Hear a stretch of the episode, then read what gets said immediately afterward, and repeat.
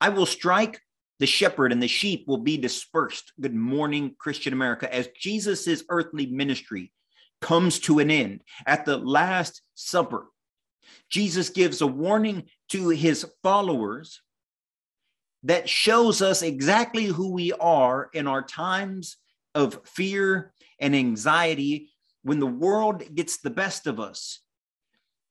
Jesus, in his last hours, goes through the most human of emotions that we all feel, but show us in this time of tribulation exactly how we should behave when we are hindered by the weight of the world. So let's get into scripture today. We're going to be in the Gospel of Mark, chapter fourteen. We're going to start on verse twenty-two. Good morning, Christian America.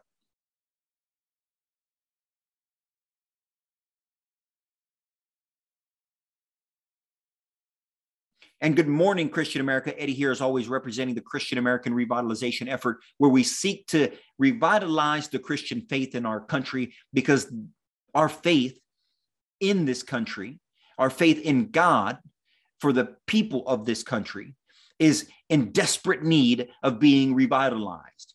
Every day we see the world get more and more crazy, because every day we see the world more and more turn away from God, turn our back towards the teachings of Christ, turn away from the teachings of Scripture. The example that Jesus gives us, the uh, teachings that he tells us, and the way that he lived his life in the most human of forms. This is God made manifest in human form, so that he can show us exactly how we should live our lives.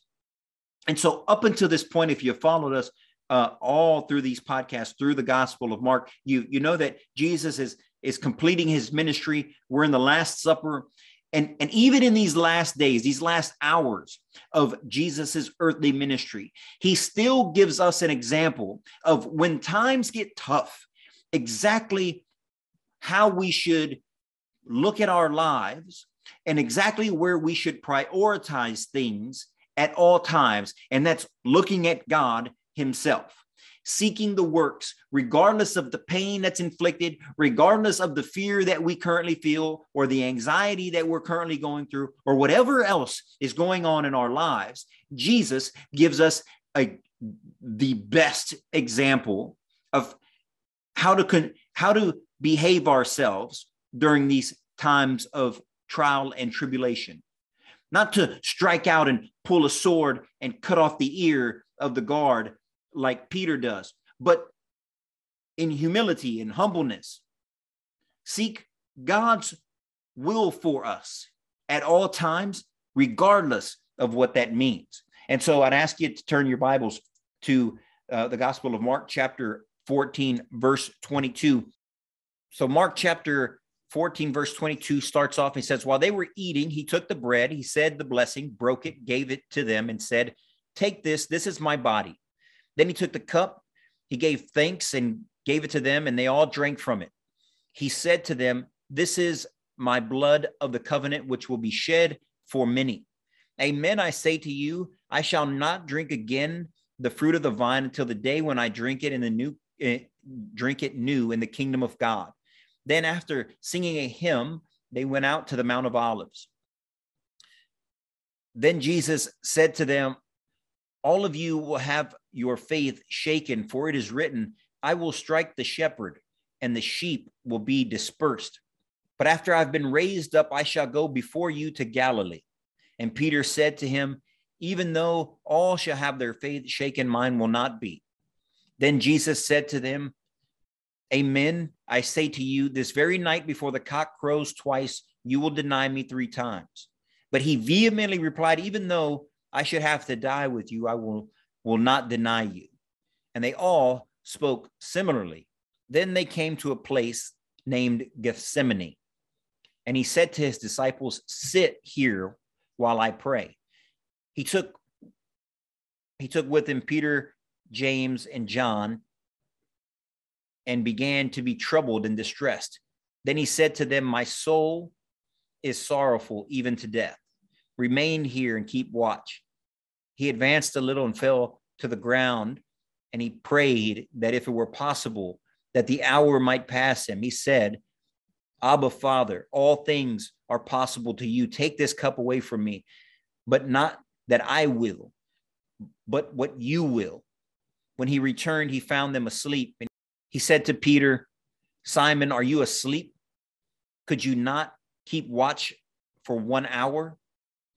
Watch and pray that you might not undergo the test. The spirit is willing, but the flesh is weak. Withdrawing again, he prayed, saying the same thing.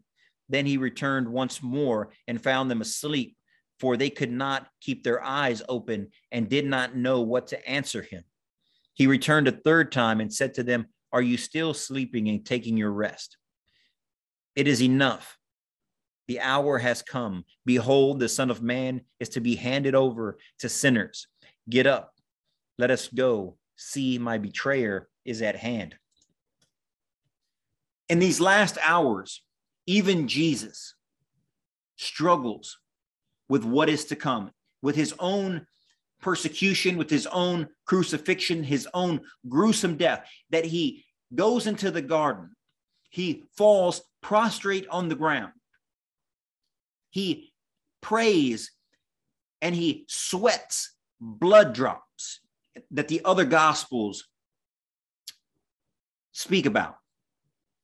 In this moment, in this most, most human of moments for the Son of Man, he recognizes that the, his own flesh is weak, as ours is, as humans are. And he asks God the Father that this cup pass from him, not if it's what he wants, but only if it's what God wants.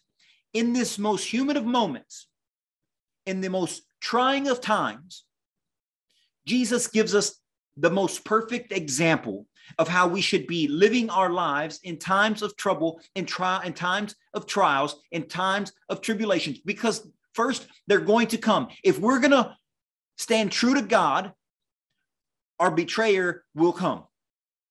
If we're going to stand true to God, the forces and the powers of the world will come. They're going to come for us. It's in these moments that we need to look at Christ as our guiding example, as our guiding light on how to behave, on how to act, on what to do. Jesus says at a, at a different point in Scripture, when that time comes, don't worry, because the Holy Spirit will come to you and he will speak for you. In this moment, Jesus could easily let the world get a hold of him. He has the power to send a legion of armies of angels and protect him, but he chooses not to, because it's not what he wants, it's what God wants. When we go through these times of trial, when we're out in the world, when we have our ego beaten up, when we're mocked, when we're made fun of, when we make mistakes, when we fall short of the glory of God, and we most certainly will all fall short. In these times, we have to remember that even God was beaten, was betrayed by his friends, was crowned with thorns, was crucified, was mocked, was spit on by the same people who cheered him on when he entered the city. Those are the same people that are screaming, crucify him. In these times that we go through, and they, they're not going to have anything on what Jesus went through.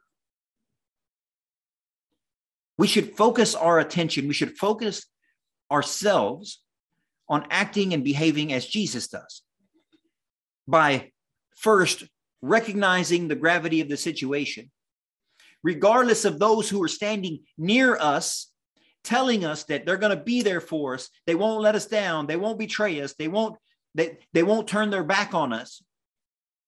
Because that's what Peter does here in this passage. Peter says, oh, I, I won't betray you. I'm going to be here to the end. We're ride or die to the end.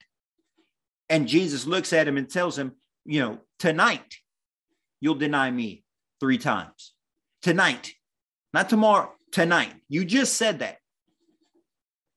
So in these times of trial, we're not going to be able to expect our friends or our family, the people who say that they that they're closest to us, that they're going to be there with us. Jesus says this in, in, in another passage, that brother will turn against brother, that will turn over brother. Father will turn over son, and son will turn over father, right? Mothers will t- turn over their daughters. When the time of trials comes, we're not going to be able to rely on the people that we think we're going to be able to rely on. We can only rely on who? Let's look at what Jesus does. He turns and he prostrates himself to the ground as he prays to, to his Father. He prays to God the Father, Abba Father, take this cup from me if you will it. If you don't will it, then I got no choice. I'm going to I'm going to go through this fire. When, when these times of trouble come to us, we should always turn ourselves to God and ask him, let your will be done to me. I'm going through this problem today. I'm going through these trials today because you have a plan for me in the future. You have a plan for my family in the future. You have a plan for my community in the future. And the things that I'm going through now must be necessary for me to achieve the things that you have in store for me, that my family can reach the place in which you've destined us for. That's how this works. Jesus doesn't ascend to heaven without being crucified on earth. So when we go through our trials, when we go through our tribulations, we should always be seeking the kingdom first. We should always be seeking the will of God. We should always be seeking his works to guide us, to lead us.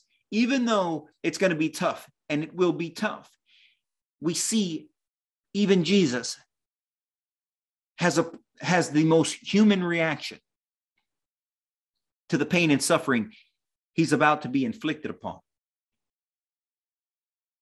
But yet, he bears true faith to God and God's will. And he embarks on the journey that leads to the resurrection and the ascension. We should all be so lucky.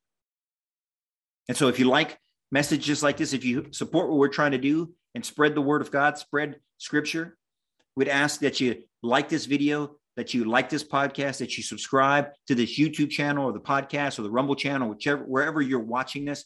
Uh, that would be a great help to us. And until Monday, you guys stay on fire for Christ. Stay blessed. Good morning, Christian America.